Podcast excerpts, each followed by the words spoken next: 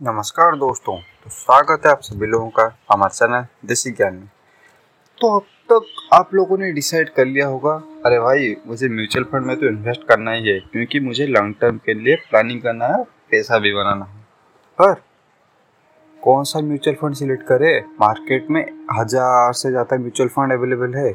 आपको कौन सा चाहिए? आपके लिए कौन सा बेस्ट है? पता नहीं है? तो चलिए ये दो एपिसोड के बाद आपको कम्प्लीटली आइडिया हो जाएगा कि आपको किस म्यूचुअल फंड में इन्वेस्ट करना है। और अगर कोई आपको पूछेगा कि भाई तू इसमें इन्वेस्ट क्यों किया तो आप उसको बता पाएँगे, देख भाई, मैं इस वजह से इस म्यूचुअल फंड में इन्वेस्ट किया। और आप उसको बता भी पाएँगे कि उसके लिए कौन सा म्यूचुअल फंड बेटर होगा। तो चलिए शुरू करते हैं आज का episode right after this intro तो देसी ज्ञान में हम लोग प्रोवाइड करते हैं वो सारी नॉलेज जो कि कॉलेज और स्कूल में कभी नहीं बताया जाता। हम यहाँ पर बात करते हैं टेक्नोलॉजी के बारे में मैनेजमेंट टॉपिक के बारे में कम्युनिकेशन स्किल्स कोडिंग फाइनेंस और बहुत सारी चीज़ों के बारे में बात करते हैं।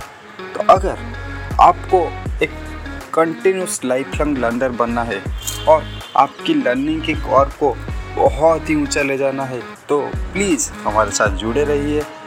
चलिए शुरू करते हैं आज का एपिसोड तो पहला पॉइंट ये है कि कभी भी एक नए प्लेयर के साथ मत जाइएगा। देखिए मार्केट में अभी बहुत सारे प्लेयर्स है, बहुत सारे म्यूचुअल फंड प्रोवाइडर्स है। तो अगर कोई कंपनी कल को आके अपना एक नया म्यूचुअल फंड लॉन्च करती है और एक company completely mutual fund segment में पहली बार अपना बिज़नेस ऑपरेट करने के लिए आती है तो प्लीज़ उसके साथ मत जाइएगा। अगर आपको उस कंपनी पे ट्रस्ट है, भरोसा है तो ऑब्ज़र्व कीजिए दो या तीन साल, उसके बाद ही उसके साथ जाइए। क्योंकि ये जो म्यूचुअल फंड या एन का जो बिज़नेस मॉडल है, ये बहुत ही डिफरेंट होता है। यहाँ पे आप एक आदमी पे आपका सारा पैसा भरोसे में छोड़ के आते हैं। लेकिन अगर आपको उस आदमी के काबिलियत के बारे में अच्छे से नहीं पता तो आपका सारा पैसा डूब जाएगा। तो अगर आपको नहीं पता है तो उससे बेटर है कि आप एग्जिस्टिंग किसी अच्छे म्यूचुअल फंड में इन्वेस्ट करें।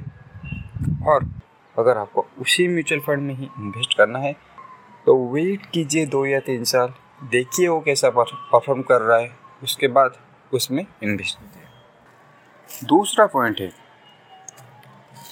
ऐसे म्यूचुअल फंड सिलेक्ट कीजिए कि जिसमें twenty five to thirty stocks ही हो उस पोर्टफोलियो में।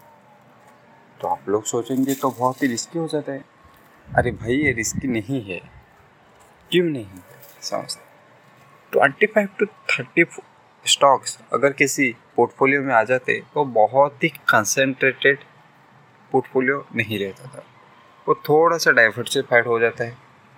और बहुत ज़्यादा स्टॉक्स में इन्वेस्ट करने का प्रॉब्लम क्या होता है, मैं अभी बताता हूँ आप लोगों को समझिए, मैं अपना पर्सनल एक्सपीरियंस यहाँ पे शेयर करना चाहता हूँ। मैंने जब अपना स्टॉक मार्केट का जर्नी शुरू किया था तो मुझे कुछ आइडिया नहीं था तो मैं कंपनी का स्टॉक्स बाय करता रहता था, किसी कंपनी का एक स्टॉक किसी कंपनी का दो स्टॉक ऐसे बाई कर देता। पर मेरा चॉइस अच्छा था, मैं थोड़ा एनालाइज करके कर रहा था, लेकिन मैं खुद के ऊपर कॉन्फिडेंट नहीं था। इसीलिए मैं ज़्यादा क्वांटिटी में ज़्यादा अमाउंट इन्वेस्ट नहीं कर रहा था वहाँ पे। तो बाद में क्या हुआ? वो स्टॉक्स तीन गुना, चार गुना कुछ कुछ तो दस गुना भी बढ़ गए। एक स्टॉक था तो दस गुना बढ़ गया। लेकिन मुझे क्या फ़ायदा हुआ? कुछ नहीं।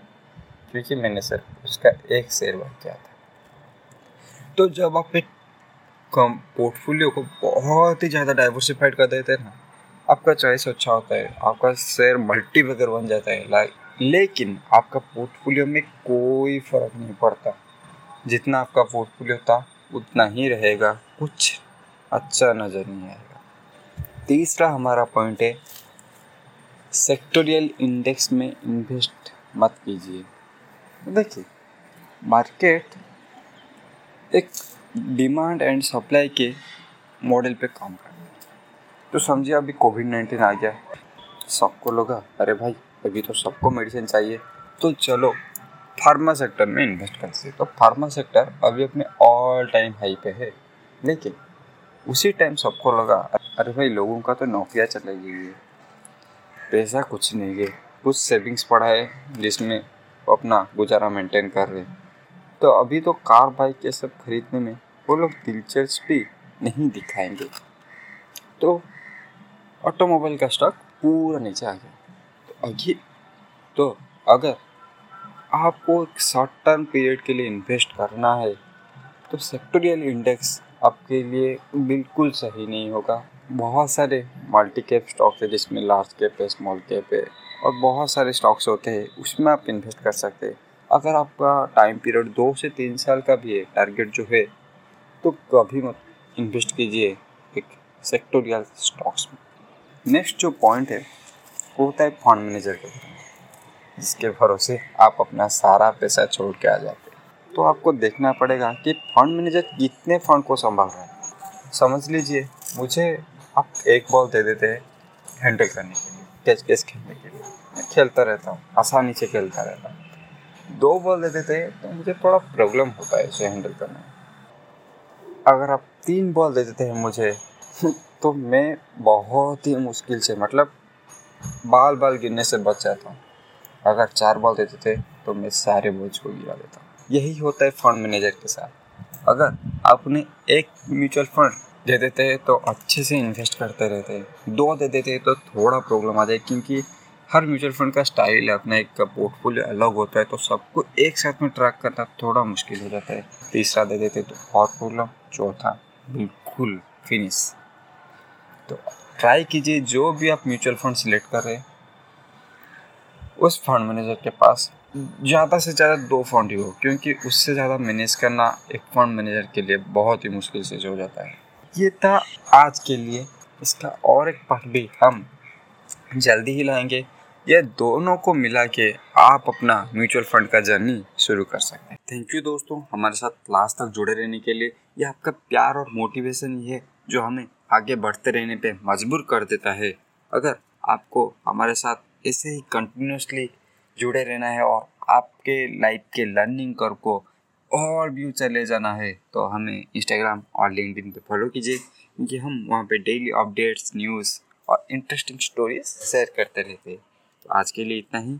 चलिए गुड बाय थैंक यू